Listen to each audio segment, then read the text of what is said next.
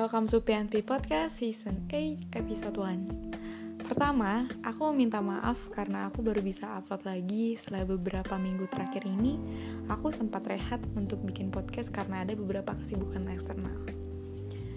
Kayaknya asik juga ya kalau kita bahas about insecure. Pernah gak sih kamu ngerasain insecure? Tentang hal apa pun, bisa tentang percintaan, pekerjaan, dan hal lainnya. Secara yang kita ketahui, perspektif orang itu kan berbeda-beda ya. Apa yang menurutku baik, belum tentu menurut kamu baik juga kan? Sebenarnya insecure itu datang ketika kita tidak bisa seperti orang kamu bandingkan itu. Tapi aku juga nggak bisa mandang insecure itu hal selalu negatif. Ada juga loh sisi positif dengan insecure, yaitu buat memotivasi kita supaya kita bisa lebih berkembang lagi dalam hal karir contohnya.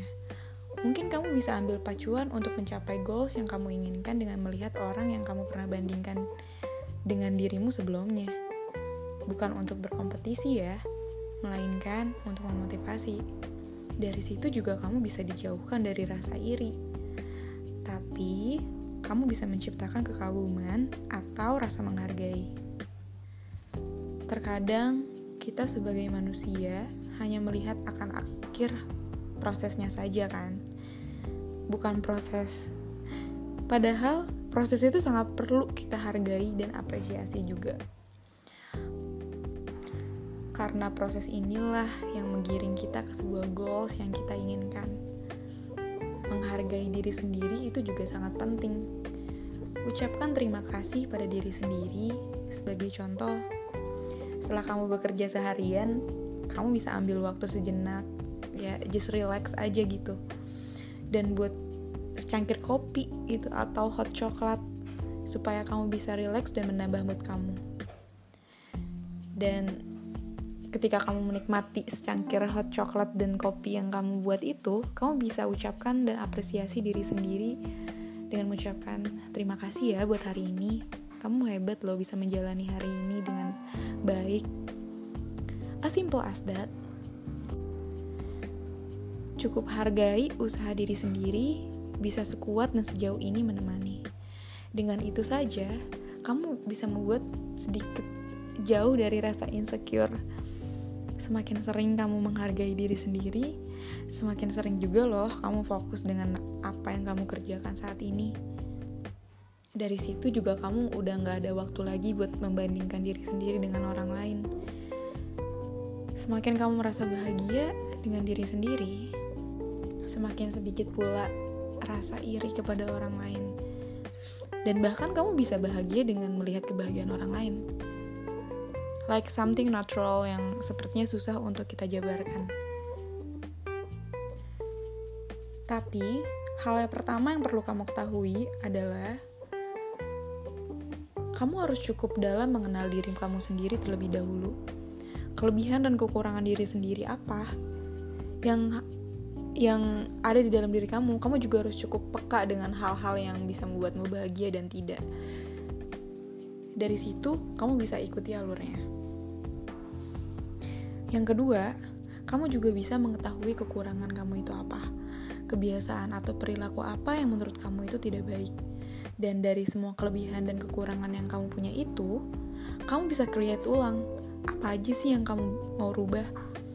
Dan kalau kamu tidak menginginkan perubahan itu, kamu cukup menerima itu semua.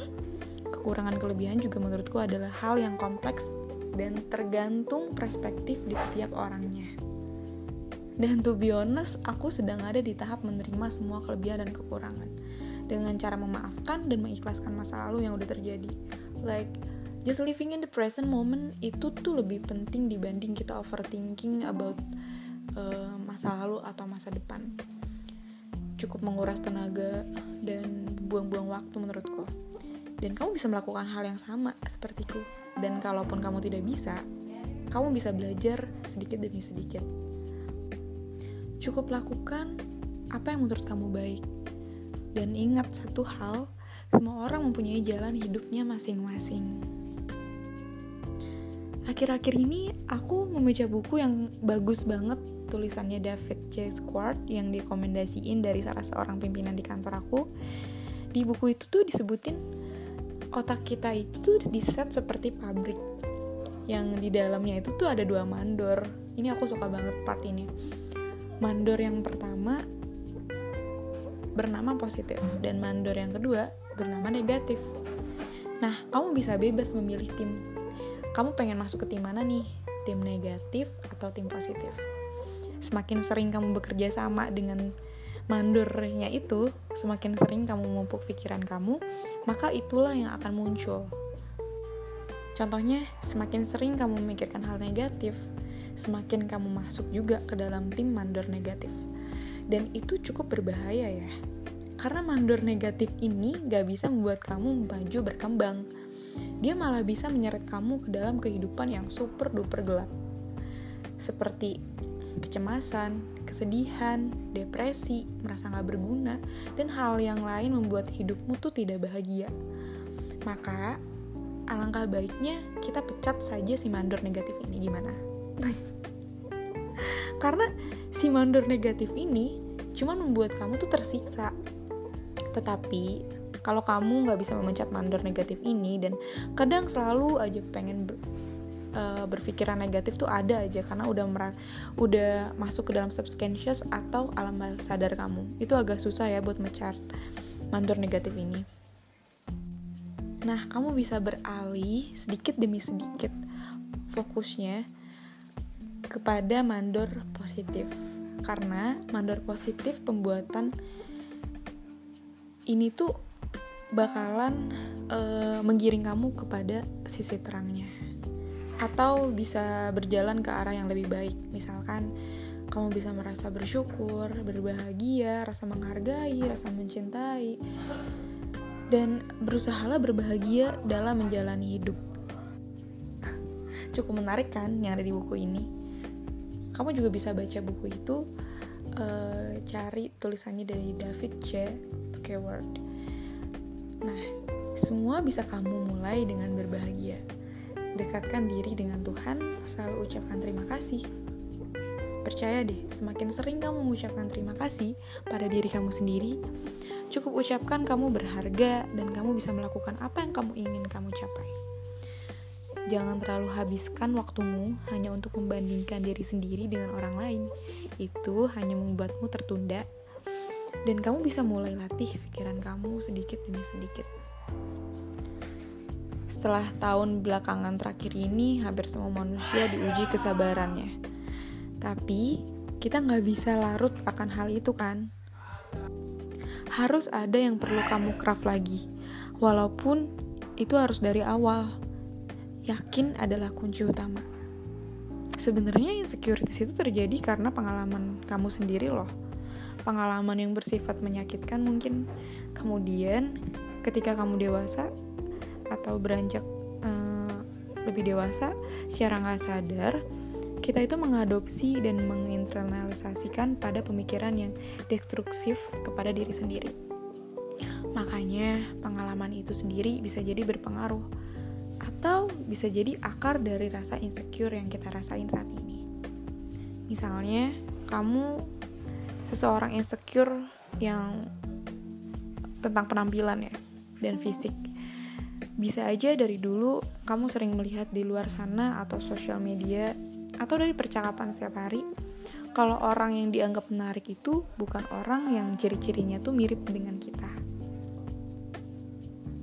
Nah, untuk episode terakhir ini gimana nih kalau kita bisa menghilangkan rasa insecure-nya? Kamu dan kita semua bisa belajar untuk bisa lebih percaya diri dengan bisa melakukan hal yang ini. Yang pertama, bertanya bertanya pada diri sendiri, gimana sih caranya supaya bisa lebih percaya diri? Lalu, kamu kalau udah dapet jawabannya, kamu bisa langsung take action berdasarkan pertanyaan kamu tadi. Misalnya, aku takut ketika berjalan sendirian keluar rumah atau keluar kota. Gak ada hal yang berbahaya juga kan? Nah, kamu bisa tanya pada diri sendiri, apa sih yang ngebuat kamu takut untuk keluar kota sendirian atau misalkan backpackeran sendirian kalau misalkan kamu udah tahu jawabannya kamu bisa langsung take action dan membuktikan itu semua bahwa dalam pikiran kamu itu nggak nggak seberbahaya itu gitu dan yang kedua gambaran yang jelas dalam diri sendiri. Kalau kamu udah dapat gambaran yang jelas sama apa yang kamu inginkan dalam hidup tinggal jalanin aja prosesnya. Gak memungkiri pasti banyak masalah dan hambatan yang datang. Tapi nggak apa-apa. Tenang aja. Itu normal kok. Visi yang kuat akan menumbuhkan semangat dan berubah ke arah yang lebih baik. Yang ketiga cari bantuan dengan orang ketika kamu bertanya dengan orang lain, ini tuh berfungsi sebagai observer buat diri kamu. Orang lain itu bakal bisa melihat diri kamu secara lebih objektif, karena penilaiannya bukan cuman dari diri sendiri, tapi dari mereka juga. Keobjektifan ini, kalau dari orang lain, itu juga bisa melemahkan dinding insecurities kamu, karena jadinya kamu bakalan bisa melihat diri kamu itu seperti apa. So, I have to ending this podcast. Mungkin kamu bisa lakuin cara itu buat mengurangi rasa insecure kamu. Percaya deh, usaha akan lebih mudah ketika kamu bertermotivasi. Dan untuk menciptakan motivasi itu, kamu butuh alasan yang cukup dan benar-benar kuat. So, have a good life and bye.